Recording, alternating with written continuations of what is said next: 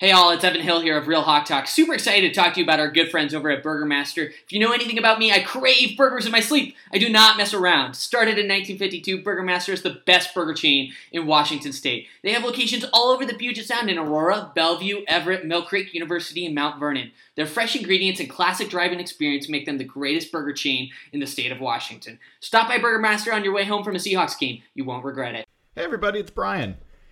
If you haven't noticed, it is absolutely nuts out there in the housing market. If you don't know exactly what you're doing and you don't have someone that you trust by your side to guide you through the process, good luck getting the home you want or getting the best price for the home you're selling. John Hurlbut at Altitude Homes is a guy I've known for years, over a decade, a friend and someone I trust implicitly. If you are in Pierce, South King, or Thurston counties, there is nobody better to help guide you through the real estate process right now. Go on over to altitudehomesteam.com slash hawkblogger. Now, again, that's altitudehomesteam.com slash hawkblogger. Sign up to contact John. He will help you with the process and all referrals will result in a $1,000 donation from John and the Altitude Homes team to Ben's Fund. Everybody wins. Go in there, get your help, get your dream home, get the most money for your home. AltitudeHomesTeam.com slash hawkblogger. Hey all, Evan Hill here of Real Hawk Talk. Super excited to talk to you guys about our good friend Blake Johnson of ManifestFit.com. Football season is quickly approaching, and it is a struggle to stay in shape while eating burgers and nachos. ManifestFit.com is your one, only true online personal training service with workout and nutrition programs specifically based on your needs. They work with clients all over the US, and what makes Blake and ManifestFit.com so unique is that they don't believe training should be a luxury item. Now's the time to start. Head over to ManifestFit.com click on how to join and fill out the form. Their team will get back to you ASAP and help you start building a healthier, happier, louder Seahawks fan. The skyline is etched in my veins. You can never put that out, no matter how hard it rains. In my city.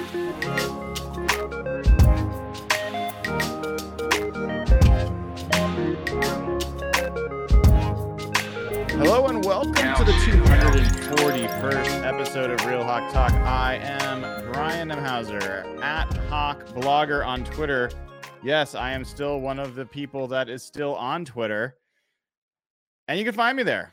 Uh, you can also find us at hawkblogger.com. We've got tons of great content uh, every week. Well, maybe not tons, but we've got great content.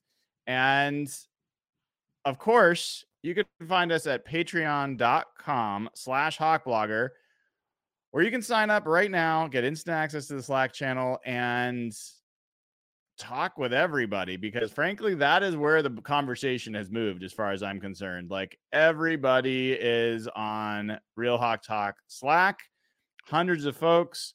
Uh, nathan has pretty much given up on twitter. He has moved to real hawk talk slack we've got evan over there occasionally we'll eventually get jeff there dana's there every day i certainly have found myself there more often great conversations about the seahawks a little bit about the Mariners. We've got a Mariners channel, other stuff. So head on over. Now's the time to do it.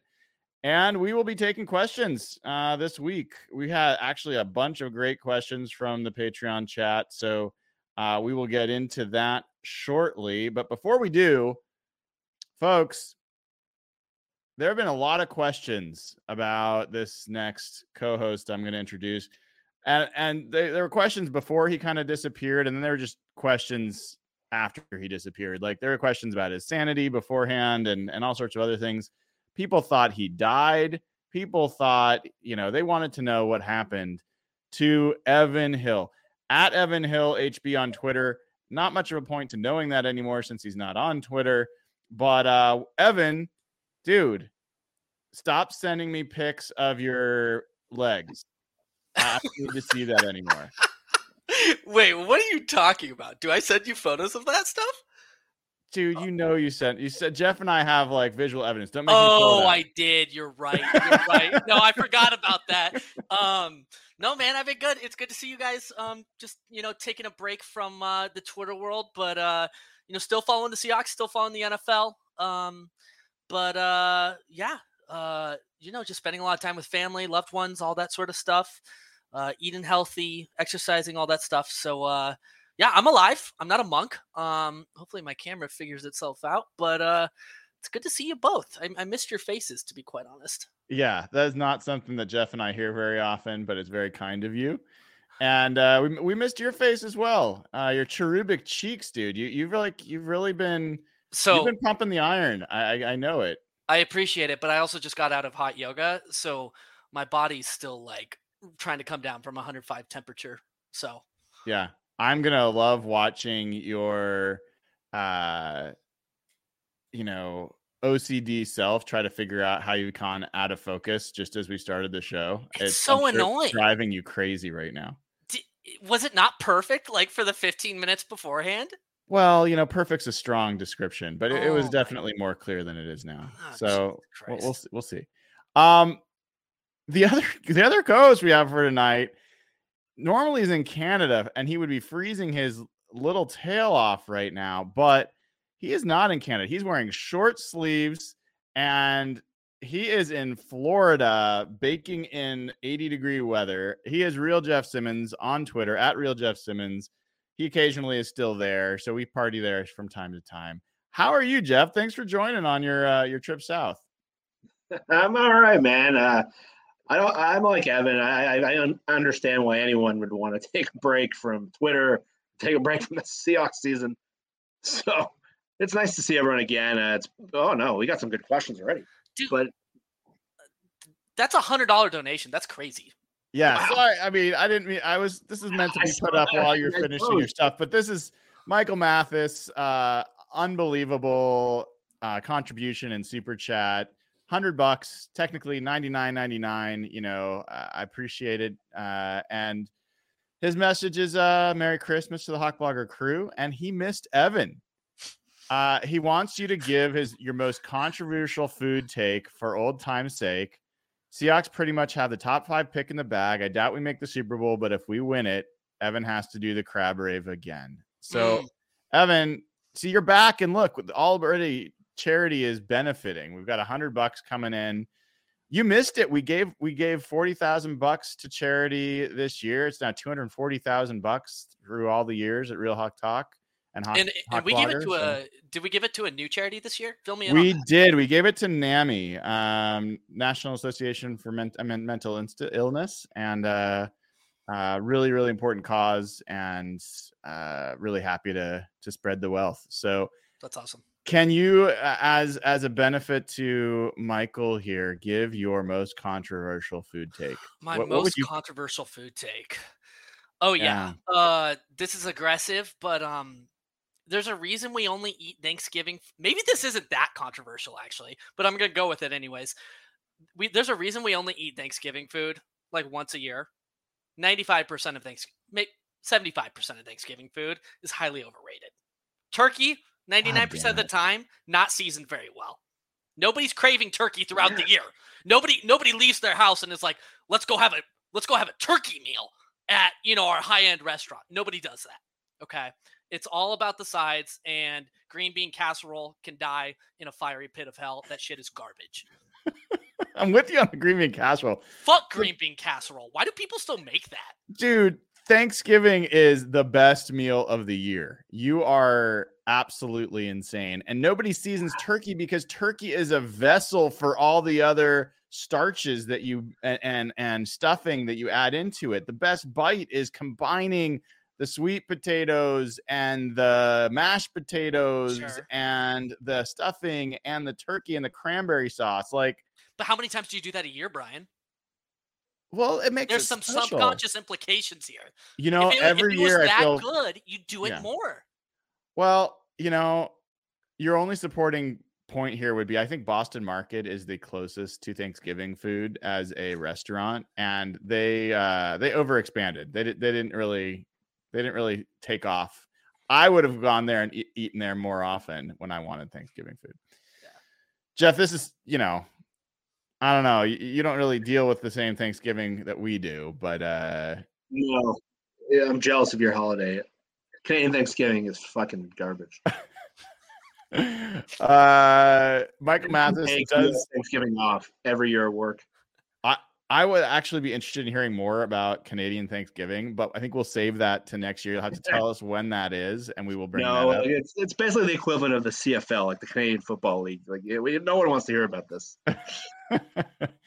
uh, Michael Mathis does agree with your take, uh, so uh, we Why? will we we will we will uh, tolerate that because he gave such a a, a wonderful um, donation. Um, all right, so guys, I have so much to talk to you about. We've got a lot of patron questions, and I think we're going to get to those relatively quickly. But can we start by just be, talking about how shitty the Broncos played against the Rams? Oh, crazy. that gave me so much life. I was so in the dumps. I was like, we're gonna lose. We're not even gonna get a top five pick if the if the if the um Broncos beat the Rams. The Rams are gonna they're gonna move like our pick would have been the seventh pick. It, it just like I was like, we're gonna lose that. Our team's falling off. The 49ers are gonna win the Super Bowl. It is like catastrophe, like the worst possible combination of things. And then that game holy shit jeff i'm going to start with you because i know you watched it uh what in god's name happened Man, I went to that game thinking I would have bet my house on the Broncos. Um, I didn't think there was a chance the Rams would win that game. And the Broncos just fell on their face in every possible way. Like Russ started the game with two two picks in the first three drives, and one of them was right to Bobby, where Bobby just read him exactly. And man, it was awesome. Like I was watching the game with my dad, and I was going bananas, and my dad could not understand what the fuck was happening because it's like, why do you care about these two four-win teams? It was probably the most excited I've gone during a game, maybe since like the Seahawks playoff game years, a couple of years ago. Like I was fired up. Like I think that's just the Broncos, and started with Russ, and then the defense falling apart against Baker Mayfield. Like I didn't fucking see that coming from a mile away, and these shot plays that Tyler Higbee and Cam Akers looked like like the best back in the league against them. It was bizarre. Like there was no scenario where I saw any of that happening.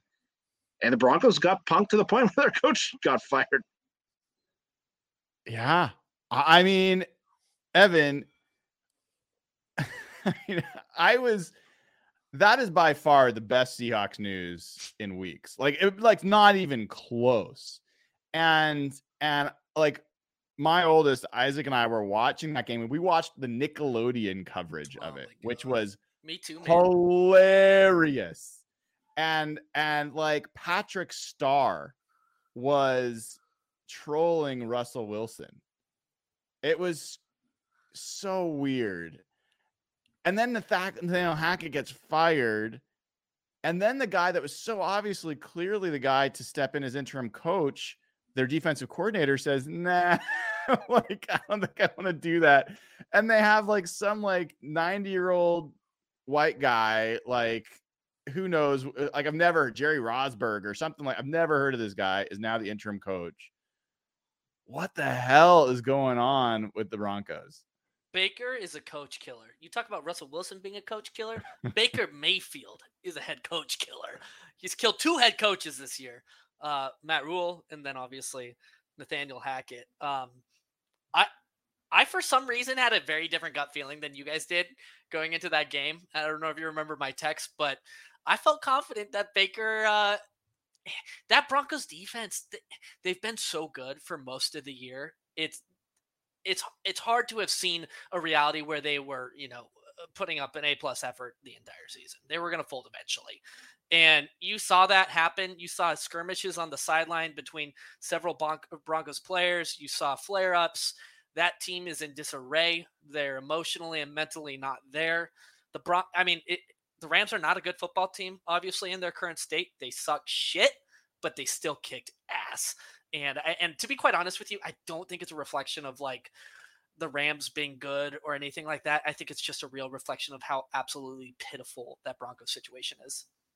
I mean, the Rams have been really bad, Yeah. and and Cam Akers has been really bad, and their offensive line has been really bad, and they didn't get Aaron Donald back, and Baker Mayfield hasn't been that good. Like his claim to fame was one drive, uh, you know, in a game they scored, I think like 17 points or something like it wasn't a lot. And the Broncos were actually getting somewhat healthier. They got Randy Gregory back. They had Baron Browning back. Like, uh, you know, whatever. Like they they had Russell, Russell Wilson back after a couple weeks. Russell looked, I mean, I don't know. Like that was maybe his worst game of the year. Like his first pick was just awful. His second pick was awful. His third pick was awful. And I'm like, legitimately, like you heard Nate Burleson, who was on the Nickelodeon broadcast, saying like they might need to make a quarterback change, not because of health. Like they're like, they might need to bring in Brett. Like this is Nickelodeon saying like it is so bad that we think Brett Rypien might need to come in because this is not safe for children anymore to watch what's going on on the screen. It's crazy. I have Russell no Wilson playing the way he played this year is as wild as when the Seahawks defense was the number one defense in the NFL for four weeks. Those two things are roughly equivalent. I don't even know what to say. They need to shut Russell down. They really need to. He he's uh completely broken. Do the and... do the Seahawks have a better chance of getting a top three pick? Now, everyone, just to keep everyone on the loop in the loop. If the Broncos lose at Kansas City to the Chiefs and at home against the Chargers, the Seahawks will have no worse than the third pick in the draft. Period. And, that, and who that, do the Bears play in their remaining games? Uh, Jeff, do you have that handy? They I, play the Lions this week, and I believe the Vikings the final week. Uh, yes, that is correct. Yeah. They're at Detroit and home against the Vikings in the final week. Vikings might sit some guys. Yeah, this is a big week for the Vikings because I believe if the Vikings win, they're guaranteed the two seed. Yeah, we will get into all the different scenarios, but my my first question here is do the Seahawks have a better chance of getting that top 3 pick if Russell Wilson plays the final two games or if Brett Rypien plays the final two games? And and and Jeff, let's start with you. I gotta go, Russ. The only game they've won in the last seven games was with Brett Rypien. And like Russ is right now is playing at a level that is below an average backup quarterback. And he's turning the ball over. He's not doing anything. And been like in the two games he started, I think they were kind of functional. And I think if Russ plays that Arizona game, they probably lose that game too. And the way Russ played, yeah, against the Rams, and the Rams played on national TV the week before. It's not like this game was they were awful against the Packers on Monday Night Football. Awful, unwatchable. So I gotta go with Rypien. Like I think Rypien has a better shot of winning right now than they do with Russ, which to me is like the craziest thing maybe that's ever happened in football.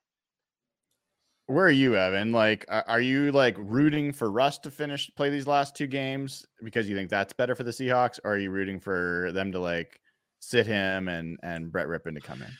Yeah, so I'm definitely rooting for Russell to finish the season because he's playing like the worst quarterback in the NFL, and that's a generous statement right now. Um, but I, you know, I, I think I communicated this in our group chat today. I I'm worried that firing Nathaniel Hackett may cause an interim spark here for the Broncos, yeah. and they might steal a game. We we saw this with the Colts uh, this year, where their head coach got fired, and all of a sudden, you know, they're they're winning games they probably shouldn't be. They beat the Chiefs, if you remember. Like any given Sunday, wild shit can happen, and all I'm saying is, yes, I know the Chiefs are are competing for the one seed, but crazier stuff has happened. I would not, you know, discount the Broncos in their final two games. I'm not celebrating until they lose those two. You know, 100. The clock hits zero. Um, uh, but I'm guys, I'm I'm pretty stoked if if this ends up being a top three pick. Like number two would be nice, but n- number three is pretty equivalent. It's just as good. Um, and uh, I, this is just a dream outcome for the Seahawks one season in. So This is huge. And everyone's like, oh, well, we're not talking about the Seahawks. This is the biggest thing about the Seahawks. If you care about the Seahawks, number one, two, three, four, five, six, seven, eight, nine, ten has to do with the draft next year. That is the only thing that really matters the rest of this year. If you're a Seahawks fan, is what happens with their draft picks because they need a lot of talent. They need this draft to be great. And frankly, you know, the higher they go, the more chances, the more control they'll have over who they pick. And we're going to talk a little bit about draft because I spent a bunch of time going through it. It's super early still, but defensive tackle is a massive position of need for the Seahawks, and it is not a deep defensive tackle pool. There's a few, but it's a massive drop off. And so, like, people are like, oh, if we don't get Jalen Carter, we'll get Willie Anderson. I think that's a big freaking deal. I think it's a could be a franchise altering deal if you get Will Anderson instead of Jalen Carter. Not because Will Anderson's bad, but because I don't know that they're going to have other options that really can make a massive difference on the interior. So like it, it's just tough. Can I ask a question? A Yeah. controversial question. The Seahawks play the New York Jets at home at 1:05 p.m. on Sunday. Yes. Are you rooting for the Seahawks to win that game in Always. week 18? You are? Always. I, I 100%? so here's the thing like i was rooting for them to win against the chiefs for sure but i didn't think they were going to win and when they lost i was like okay like you know like this how they're that the 12th pick in the draft i love seeing that just just knowing who we are though and what the season has been and really knowing what our ceiling is in the playoffs which is not great even if we somehow slid in there you really wouldn't prefer a couple losses just to move Dude. up a couple notches you've seen me at football games you think I, true. you think i'm accessing that part of my brain during a football game i just want the seahawks to to win always. Somebody makes a good point in the chat. Jets fans are absolute i almost just said a really bad word but they are they are annoying as hell. That's why I, will give i will give uh uh jordan brooks in the chat that that credit. Jets fans Yeah. are obnoxious. I mean yeah. So i mean jeff what about you? Uh, I'm gonna be probably rooting for the Jets. I kind of like this Jets team, uh, other than Zach Wilson. They got a couple of guys. They got Duane Brown and they got DJ Reed, some of my favorite guys from the last couple of years. And Wait a second. You guys are really going to be in the game and you're going to be I'm not gonna- I'm cheering when things go wrong for the Seahawks. Like you're going to be I'm cheering not- for the Jets. When they get a No, I'm touchdown, not- you're going to I'm be cheering for the Jets, but listen, like I don't see any value in this team like sliding into the last spot in the playoffs and then playing San Francisco and getting boat raced. I want that 12th pick to keep getting higher. I think that's way more valuable than any game. I'm not going to be sitting there like cheering for the Seahawks to lose, but would you get would you rather get our asses bent over in the playoff you know wild card playoff weekend or get like a pick like three picks higher in the first round with our own first round pick they're they're already up to 12 now. They can get inside the top 10. the answer's very clear to me i'm just letting you know that So, I mean, there was a point not that long ago, first year for the Seahawks, where there was people debating whether it was better for the Seahawks to get in the playoffs or not, with Charlie Whitehurst finishing the final game of the season. And they made it in, and we got Beastquake out of that. And they beat the, the reigning Super Bowl champs, the Saints uh in that game. Would I trade a couple picks higher for Beastquake never happening? No. I wouldn't.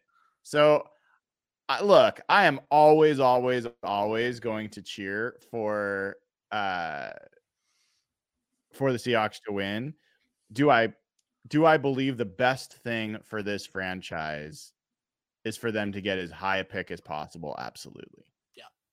It's a good consolation for sure. I, I guess the way i would frame it is i'm i'm cheering for what i feel like would is the more successful outcome long term beyond this season Yeah, But it'd I mean, li- literally, like you're you're like feeling good in your heart when you see the Seahawks screw up in the game. Like I can't believe that's true. Like you're like, normally I, I No. agree with Brian, but this team has been so like joy, like the way they've sucked the joy out of the last like six weeks of the season. Like I almost have no emotional attachment to this team right now.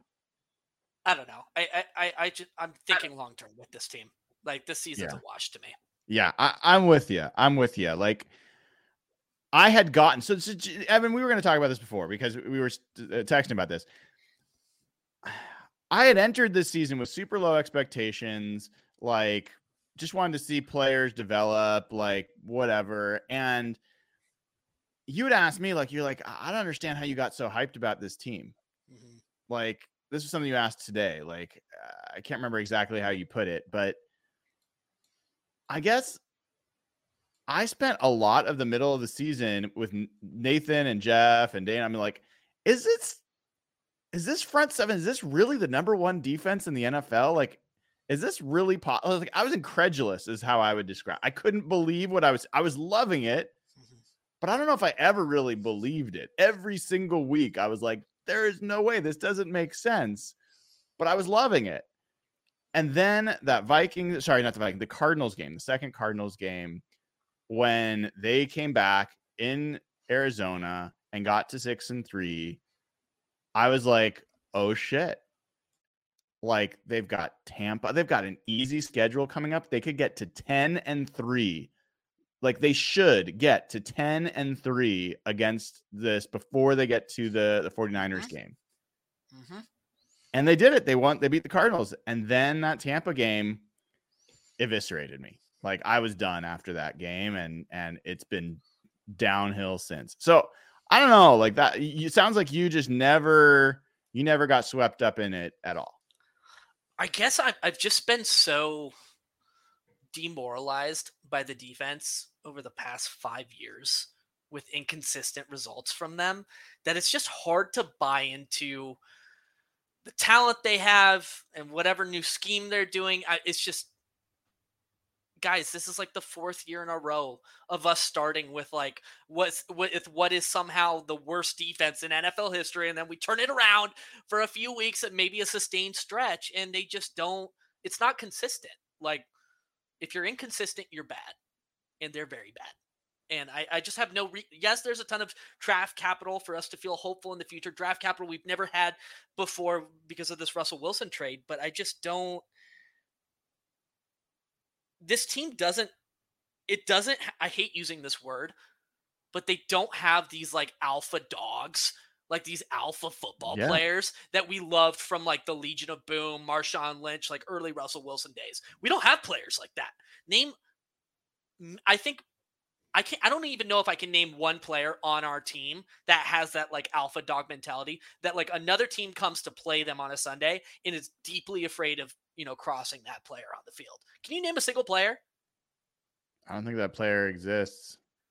I mean, Like we're fucking weak. Like I, I exactly teams are not scared of us. yes. Teams are not scared of the Pete Carroll football team. We're bad. We suck dick. It's just the reality.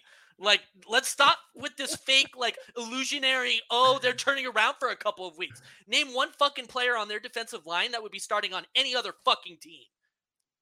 Name one. There, there isn't. there isn't. It, it- like, let's take off the homer blinders for a second. No, Like- I, I think the difference though is what happened in that October was the rookies were driving a lot of it, and it seemed real. And I was sort of with Brian where I was skeptical about. We talked. Me and Brian have been talking about the front seven and the drafts, and but Evan, you're definitely right. That that uh, stretch in October seemed legitimate because of it was Cross and it was Lucas and it was Walker and Tariq Woolen, and once those guys started to hit the wall, the wheels just came off because the rest of the team is exactly what you said, Evan. They're garbage. Like we can't you can't just escape years of bad drafts with one good draft. And that's what happened. The after the truth comes and bats you, and you all of a sudden when you waste first round picks on LJ Collier and last year Dee Eskridge and like that's what your team looks like. And one of the most frustrating things about this whole regime is it's clear like you look at Carolina or something, like a team like that, where they- they've had all these injuries and they've had a coach change, and it's clear how Pete wants to play. And they built a team that can't do that at all. Their best two players are wide receivers. Their highest two paid players are safeties. Like they're soft. They don't have guys in the front seven. They're, they're weak in the interior offensive line.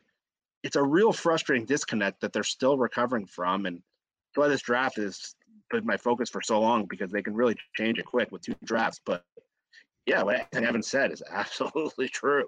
There's just But- like but- not a single part of this team, and I'll I'll finish up real quick. Yeah, go ahead. There's not a single part of this team that is so exceptionally dominant that I know on any given Sunday they're going to dominate. And No, dominance wins that- Super Bowls, and they don't have it. That's, really, I think it's one of the best points you've made in a long time. Not just because you haven't been on for a while, but but uh, on the show. Uh, that's it in the in a nutshell. To me, this is this is a weak team.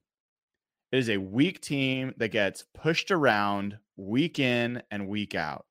And one of the things that I I think we don't talk about enough, like the defense.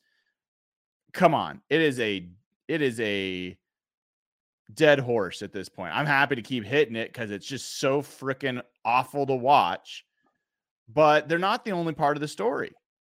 Yeah. The offensive line was playing really well to start the year.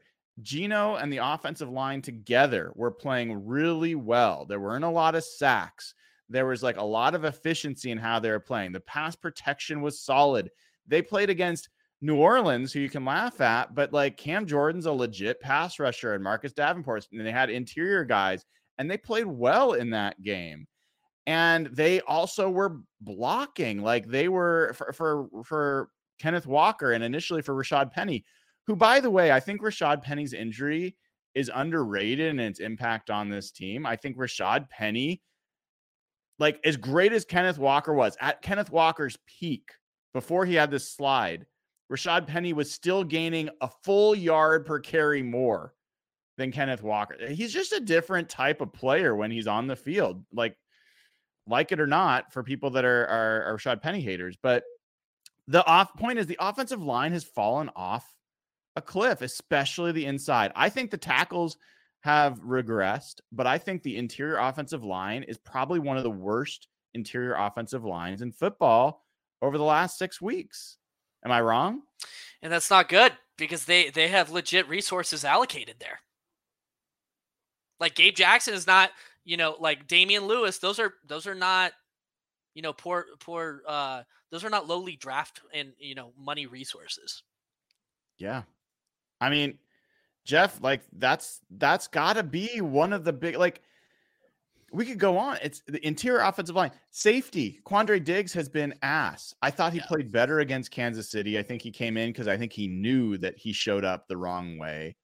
I think the team paid Quandre Diggs what they did last year because they knew they were moving on from Bobby Wagner and from Russ and thought Quandre and Jamal would be the leaders of this team.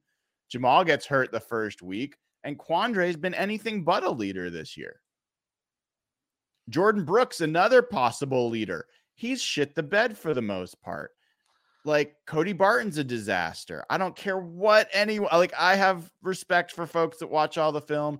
I see Cody Barton every single week missing tackles on big plays. I see him trailing players. I see him getting blocked up repeatedly. Great and even good players don't have that happen every week. We should not be sitting here arguing about Cody Barton, who at his best will be a rotational backup player.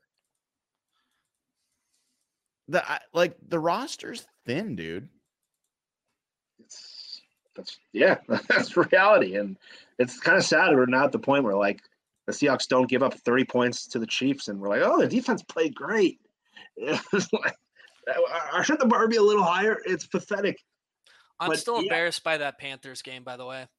Oh, that was that was. I the mean, worst take thing. your pick. Falcons, Panthers, Raiders. Fucking Josh Jacobs having like 600 yards on us. I mean, yeah, it's weird. Like, think like they played right. the Chiefs. They played the Chiefs and the 49ers, two powerhouse teams, better than they played those other teams, right? It's the Oh, yeah. inconsistency. That's what But that's bothers the me thing so is- much. and the thing is, their defense played okay in the last two games. Like Brian said, now their offensive line, especially in the interior, has made the offense like unplayable.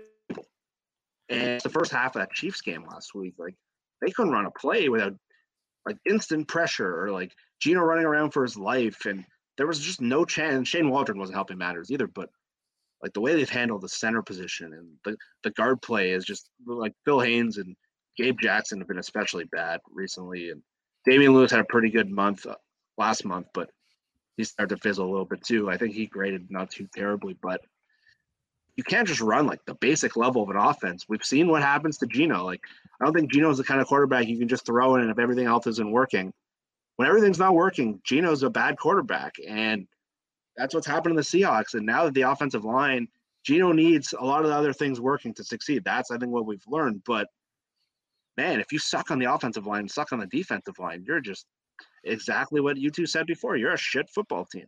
Evan, you've been in and out about the quarterback situation, and we don't have to go deep on this, but like this is part of why I am so against them drafting a quarterback first. Like this team will not get tougher. This team will not cease to be pushed around by getting a quarterback first next year.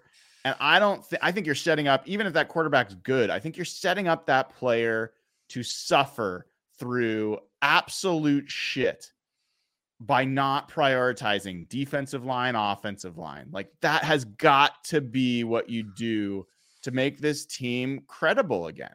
So let me push back on that. Yeah. They have they have what is it? Four picks in the top 40? 50. 50? Yeah. So okay, so if they don't if you if they take a quarterback at 3, let's say it's 3, they stick and pick and they go, you know, trenches the next 3 picks. How does that make you feel? Genuinely asking. Not good, dude. Really? No. Because because here here here's the one asterisk, and I can't believe I'm about to defend John Schneider and Pete Carroll, but here I am. Okay. I I I I trust them more evaluating the quarterback position than I do other positions. why? They had the rumored interest in Josh Allen pre-draft. Okay. They they were all about Patrick Mahomes pre-draft as well. They Uh-huh. obviously made Russell. Let me take that back. They had success with Russell Wilson. They obviously, you know, uh, have had success with Geno Smith, somebody who we thought was, you know, no nothing better than a backup. I think if if they if they have a guy at the quarterback position in the draft that they are absolutely head over heels in love with, I'm okay with them. I'm okay with them pulling the trigger on it. I really am. I think that is catastrophically bad. It, it could end that way. It could end that way. Jeff, I mean, look, here's the thing. If they swing and they hit at quarterback, that's good. I mean, it's really good. Um, they have massive holes to fill elsewhere. It'd be really hard to do. If they swing and they miss at quarterback with the top pick, I feel like this franchise is screwed for the next five years minimum. Now, But if they if they swing and miss, like I think if you look at the defensive tackle, though, I think you gotta like the error bars are just narrower on the defensive side of the ball. I feel like. Go ahead. Well, I see what you're saying, and I guess the counter to what you're saying is if they swing and they take that pick and they miss, aren't they going to just end up with higher picks the next couple years? Like, aren't they going to end up in situations to draft like because they don't have the base of talent where they're going to be a good team? So I guess that like say you blow this pick, that there's a chance they're picking two or three next year. So. I, I, agree with you for the most part, Brian. I would I think you need to just build the trenches of this team because I think you're kind of mistiming. But it's hard to like not to watch Trevor Lawrence. I know they're not going to get a Trevor Lawrence and be like, how the fuck are we going to win without one of those guys? Mm-hmm. But I'll converse it. Brock Purdy, and you saw Pete talk about it on the radio this week, and you kind of seen it around the league. There, you need a, a complete team. You need like the pieces in place, and you need the the parts working together. And just to put a quarterback in there, like Justin Herbert just made the playoffs for the first time in three years Yes. you need everything Yeah. like you see it. San Francisco is probably Pete's dream roster, even though he built a team with receivers and safeties. But you see, they've been able to put in Jimmy Garoppolo, who's been shit. They were in the NFC Championship, and you see all those contributing parts. I think that's what they need to build. I think that's what they need to try to build, because I don't think Pete's the kind of guy who's going to win on a quarterback centric team. If they have a different head coach, I'm probably thinking a little differently, but I want to see them build the proper all th- things come together. That's that's where they need to do this thing. There's all this argument about if they end up at three, who they're going to pick. We all know they're going to trade back, right? No way. They are going to trade back. I swear to God, he's going to go. He's going to slide back to like eight or nine, and he's going to net like a first and a second or something like that. I, I, I've talked myself into this happening. I'm actually It- expecting it. It's it's possible, but I think that's more likely if they get like the second or maybe the first pick John pick. John Schneider is literally going to bed every single night and struggling to sleep because he's getting so aroused at the thought of potential trade offers sliding back just a few picks and netting that stuff. No, you I'm- can't tell me that's wrong. No, you're you're you're not wrong, but here's the thing, Evan. Let's say like Jeff's right and the the Seahawks, let's say they they end up with the 12th pick, Sure. Okay? So 3 and 12. I'm telling you that they could trade back into the mid to late 20s and pick up a bunch. They could trade back multiple times from that second pick. Um that second first round pick, I should say and stock up even more because I think there is a ton of depth in terms of edge players in this draft. I think you can get quality edge players into the second, maybe even to the third round. I think there's going to be quality like center for sure, something you could probably get in the second or third round. I think that uh, just because it doesn't get prioritized as much in the league. Did they- Um, Did they trade back last year? I don't think they, they- traded back because that was last year was the year of the best draft capital in a, a decade, and they, I don't think they really traded back until like the fifth round or something. They didn't. They didn't. Yeah, that was a very rare year. But I, I think I think it would be surprising a little bit more if they trade back from the first of their. Well, it's gonna, their- yeah, it's gonna get interesting because there are people out there who like think Seahawks absolutely need to trade who need to draft the quarterback. There's some of the more analytically focused people. Once the NFL starts digging into like Will Levis and Bryce Young, like they might be in a situation where say Levis goes first and Carter goes second, and then they're like if Bryce Young or Will Anderson or sitting there, they're going to be in a really interesting spot. So like, I, I'm not like 100 percent opposed to it for what it's worth. Like, Yeah. I, I just, I guess Evan. Last thing I'll say on this, then we should take some patron questions. Is uh, my question is like Jeff brought up this great point. Do you want the 49ers style build where you're trying to go after a, a Super Bowl and you basically fit in a quarterback? Do you want a Jaguars style where you basically start with the quarterback or a Chargers style where you basically start with a quarterback? And I don't know, man. I look at those rosters, I, like the old the the 2013 Seahawks certainly started with every other position but quarterback essentially. I think if you want to have a dominant roster, like I think you got to prioritize other positions first, unless you think that they're a quarterback away from from winning. I'm for whatever scenario gets us to a Super Bowl as soon as possible. Yeah. Okay. And Amen. and and and and th- this is the reality. If if they don't have a quarterback prospect, like I said, I trust them in this area. If they don't have a quarterback prospect that they're not head over heels in love with, yeah, build the rest of the roster. I'm totally okay with that. Um, I'm not going to die if they don't take a quarterback at three. I'm I'm I'm very invest, invested in this draft, like massively invested in this draft, as I'm sure all Seahawks fans are. Maybe not as much because other fans are still paying attention to the season. We are 40 minutes in this podcast. We've spent about three seconds on the Jets. Uh, I don't know if we're even going to talk about the Jets, but here we go. Uh, we're going to take some patron questions. I'm going to throw these to Evan and and Jeff. I'll take a few as well. And you can be the one asking these questions if you go to patreon.com slash hawkblogger, sign up, get immediate access to the Slack channel. I'm telling you, hundreds of folks there. That's where a lot of folks, Nathan, Evan, Dana, myself, are there. Not as much on Twitter lately. So it's a great place to be. A lot of really good, friendly folks having nice conversations about the Seahawks and other stuff related to Seattle sports. So um, go over there, patreon.com slash hawkblogger. Uh, also, give the show a like, click subscribe. We'd love to keep growing the show that way. All right.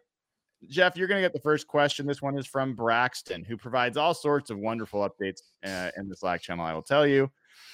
His question for you is Has Igwebuike earned a roster spot next season, assuming he continues his great kick returning? Yeah, definitely. He's the best player right now. Um, I was joking with the you two guys on the Sunday that or Saturday that the only, I was cheering for the Chiefs to score just so we can watch his kick returns again. So I was drinking. I'm not gonna lie, but yeah, like they have they've been putting so many shitty returners over the years. DeeJay Dallas and guys who like they, their return game's been so bad in the last few years. So this guy has been like been awesome at it. Yeah, I think he's definitely worthy of a roster spot. Yeah, I've missed having a good returner. It's been fun to watch him. All right, uh, Evan, this one's for you, and it comes from Troy Fagan. Choose a Seahawk, any Seahawk, current Seahawk, and come up with a New Year's resolution for them. a New Year's resolution for them. This is a really hard question. Um, do you want me to take another question while you think about? Yeah, that, that's like that's like I got to think. I, I want to hear a good answer for this. So take okay. take a second. I'll I'll answer one. Okay. You think about that. Okay. Marco asks, um, assuming we don't get a top three pick and Carter, Jalen Carter, Will Anderson, and Bryce Young are not available, when it's our turn, what do you do with that first round one pick? Do you pick someone like Bresee or Murphy? Uh, that's that's uh, uh, Myles Murphy or trade back. Um, it depends on what's offered. I certainly would be more open to trading back, but I would only trade back a few picks probably. I think if you can get a first round pick the next year, especially from a team that is likely to be in the top 10 again, I'm much more likely to trade back from that pick. Um, I do. I think Murphy's an interesting guy. I think uh, Brise. Although I don't know if I'm pronouncing his last name right, but uh, Brise, Brise, whatever it is. Um, there was some question about whether he was going to return to school. I don't know if that's been finalized or if he's declared officially yet, but uh, he's a really interesting interior player. So that's what I I, I have a uh, my New Year's resolution answer. All right, cool. Hit us. I'd like uh, Cody Barton to learn how to tackle. That's a I I don't like that one because I don't want Cody Barton to play.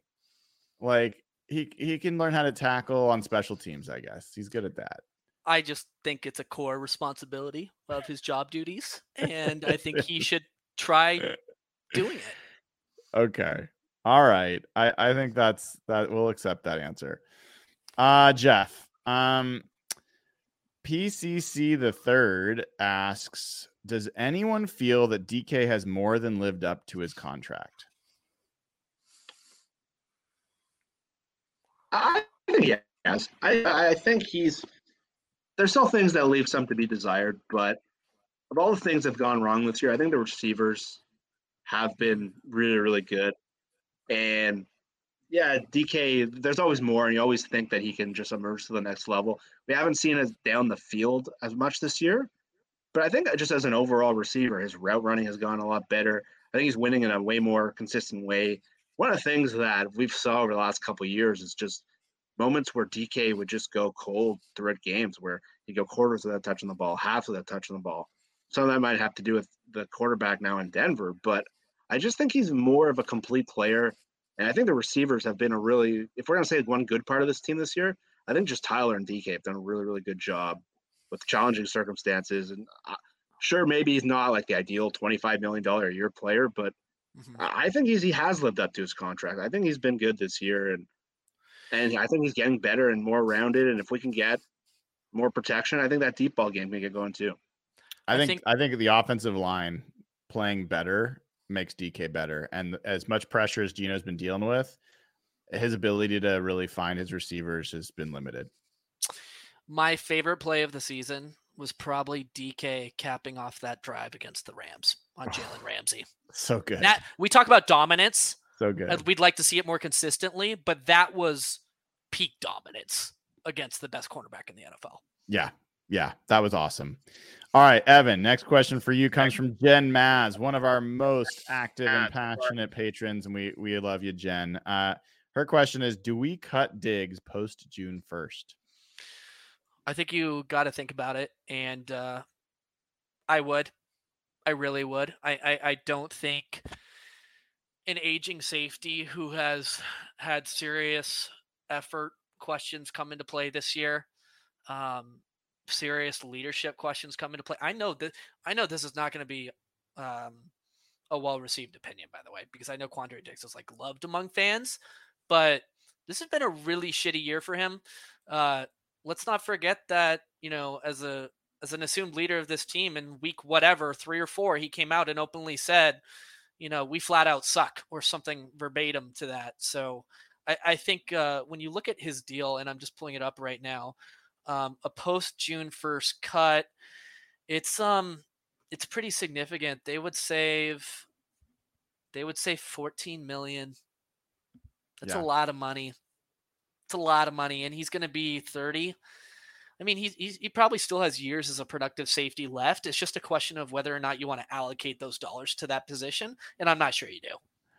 I I I would- go as far as to say I'm disappointed. I'll be disappointed if the Seahawks have both Jamal Adams and Quandre Diggs on their current contracts on the roster after June 1st. The only thing that tempers me from saying I want both of them gone for sure is it's a pretty thin draft in terms of of safeties, or at least it appears to be. So I'd love two young safeties. I don't want to go spend more free agent money on a safety necessarily. I would love to get some young safeties in there, and at least one would be great. All right, Jeff. Uh, ignoring that, this comes from Brondy. Ignoring the cap ram- ramifications for a second, is there anyone, anyone on defense other than Tariq Woolen whose status on the team should be secure? Yeah, Cheddar Nwosu. Mm, Cheddar Nwosu's had a good year, and I think no matter what scheme you play, you'd be in. Shelby Harris, I think, would be the other one. I think Shelby's guy you want to keep on the team. Outside of those guys, no, that's it. Yeah. I mean, even with um uh some of the young players that have like Ryan Neal, like there's some guys that have played well and you like to keep Coby Bryant, you like to keep him around, but none of them are like guys that you have to keep for sure. Um Evan, this is a good one. All right. This comes Right. from Zach Hassan. Hypothetically, hypothetically, if the Broncos were to cut Geno, or sorry, to cut Russ, and Geno was a free agent, and let's say he signed with another team, not the Seahawks, would you be interested in bringing Russ back? On a veteran minimum deal, sure. Jeff? I need to know your answer to that one too. I'm No. curious. No, I want nothing to do with this guy. You wouldn't, you wouldn't, you wouldn't at a veteran minimum deal. No, he sucks. He's the worst player in the NFL right now. I'd rather I- I, would I- rather give a young guy a contract. I would. I just coined don't the term LVP. Either. Like, Camp L- body. Least least valuable player, opposite of MVP. Least value for most paid money is got to be Russell Wilson this year. He is the LVP. it's not even It's- close. There's a There are possibility. headlines on ESPN today saying Denver saying in a press conference that they think he's fixable. They think he's fixable. The guy they traded three first round picks for, essentially. yeah. Like, there's no one even in this conversation other than for least valuable player. Uh, I, I do, I do think Deshaun Watson is a is a notable mention though. He Yeah, played really yeah. poorly this year. He's yeah, he's- I mean the guy's been going. well, he's been putting Yes. through people through a lot, and he's been in it with them. So like, let's let's see what he's like next year. But um, Sure. Uh, all right. Um, Jeff. Sorry, I'm gonna save this for for for Evan. Uh, Jeff Brondi again asks. Um, oh no, I'm gonna skip this one. Let's go to Mark Zuck asks. Uh, the last few weeks have shown some of Geno's limitations. He needs a solid run game to be effective. Some poor decision making, like not running for first downs. Knowing that there'll be an upper limit on how much Seahawks will be willing to pay Geno for an extension. What do we do if a QB hungry and foolish team like the Colts, Saints, Panthers pays him crazy money, like over 40 million, and we don't draft a QB with our top four to five picks? In that worst case scenario, or is that worst case scenario? Honestly, no. Like, I don't think this team's going to a Super Bowl in the next couple of years. Um, I think if they take the Brian route in the draft, I think it, there are more quarterbacks like Geno that you can get. Like Jacoby Brissett isn't that different than Geno, Mhm. for being honest. Like they played at a very similar level this year. Um, there's guys. Jimmy Garoppolo's a free agent. I know that would all suck, but I don't think there's a huge difference in performance between Geno and Jimmy Garoppolo. And I think it's far more important. I think we saw the height of Geno. We saw the peak of him, which was MVP level guy when everything else was working. But I think it's just far more important right now to get everything else working again. And I think whether it was a Geno or a Brissett or even a Jimmy G, I think they'd be in a very similar spot, big picture wise. So if someone wants to pay Geno 40 million and they don't franchise him, see you, see you later. Can we can we stay on this topic for a second because Yeah. I, we haven't. I remember we had this kind of similar conversation like six weeks ago when Yeah. they were six and three, and I remember I think I said at the time I was like comfortable up to thirty five million a year. So my answer has changed, obviously, over the past six weeks. What is the max? Just getting a status check with both of you. What is the max number, a you know, average per year that you would be comfortable paying Geno in an extension right now? I'm still like 30 million. Okay, so you're so you you would do like 260 or like 390. Yeah, I mean, I'm basically looking to give him a deal that averages less than the franchise, like the uh, non-exclusive franchise or the transition tag, by making it a multi-year deal and having the guaranteed money be less than than the average per year of if he was transition tagged or something like that. So that'd be like tw- high 20s, low 30s would be what I'd be thinking. Jeff. Yeah, I'm somewhere about 30 to 32, 33. I I think the best case scenario is a one year deal on the non exclusive franchise tag. Um, I- if it's a three year deal where you can get out after two, I'm okay with that. But yeah, I think I think Geno, we've seen the height of him and we've seen the bottom of him, and I think he is a solid quarterback when things are working. But Kirk Cousins has kind of been like that, and Derek Carr's kind of like that. I don't know if he has a body of work to do what those guys are, but I think it's somewhere in that range. But like Evan said, the, the price has dropped a lot. Like we were talking like that Tannehill contract. I, I think I would not be comfortable giving him that. And Tennessee's already at the point where they think they're seeing limitations. So I'm curious So, what Evan like, gets. So the ninth ranked quarterback in terms of APY is Dak at 40 million a year. 10th is Kirk Cousins at 35. The question is is Geno going to be asked to be paid like a top 10 quarterback? I'm sure he will. And Sure I, I don't, I don't think it really matters what Geno asks. I think the real question is whether the Seahawks are willing to let him walk with zero compensation and Yeah. with like zero control. And They I think that not. would be a big mistake. I, I Oh, think they better not. That's yeah, worst I case think it would be a really bad mistake. So, so in that case, the you know they're either going to non-exclusive franchise him or they're going to transition tag. Transition tags like not that much less. It's like 28 million versus like 32 for the non-exclusive franchise. Yeah. One of those two either is fine, and and then it's just a matter of whether Geno's if they can come to agreement on a multi-year deal. And if they don't, I'm not broken up about it. Like another year to for him to prove it, and they pay him 32 million or whatever, like whatever, that's fine. They can franchise him again next year if they want to. I think what I would do if I were Seattle is you apply the non-exclusive franchise tag, which just so people understand is uh, he can negotiate with other teams, but if he accepts another deal from another team and we don't choose to match it, then basically we get the other team's two first round picks. Okay. And the non-exclusive franchise tag, like Brian said, is about $32.5 million a year. I would non-exclusive franchise tag him and then work to get a deal in the I'd offer him a little bit more guaranteed, like three years, like like 96 million with like 45 to 50 guaranteed. So give him that incentive beyond the full guarantee of the non-exclusive tag and see if he bites at it. Um, but if we start, you know, if we start approaching 40 million a year, I can't, I can't rationalize that, guys. I just can't. Uh, well, but they wouldn't have to. They wouldn't have to. Yeah. Um, all right, I want to take two more quick yeah. questions. And then and then we're gonna do our our picks and we'll wrap up because uh, time is flying. I could talk to you guys. It's been too long. It's been fun. Um, so uh, Evan, this one's for you. This is from John. Uh, John Hurlbut, one of our one of our sponsors, uh, Altitude Homes. Go check them out. Uh, John's also started picking up golf recently, which uh, I'm super encouraging of everybody to do. John wants to know, Evan, when does the Jason Myers extension get done? Oh my god, I have not had an opportunity to gloat about this, you motherfuckers. He he he proved all the doubters wrong. All the all the shit I would take for like a year, all the ats I would get in my mentions every time Jason Myers missed, which was infrequent. That motherfucker didn't miss for like a year and a half. And now again, he's like, you know, one of the best kickers in the NFL. I, I just I don't even remember the question. Jason Myers is a stud. They need to extend this dude. When does it happen? as soon as possible. Um, I think he's on the last year of his deal. Isn't that right?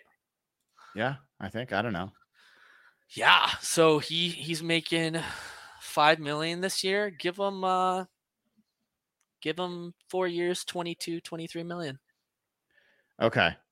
Last last question is for me, and it comes from one of the one of the patrons who is questionable. I will just say, like, I don't usually cast aspersions on patrons, but this guy's name is Evan Hill, and he asks, uh, "Would I rather the Seahawks pay Jason Myers 15 million per year over three years or four? And I refuse to answer that question. For the first time, I will not answer a patron question. But thank you for all the patrons.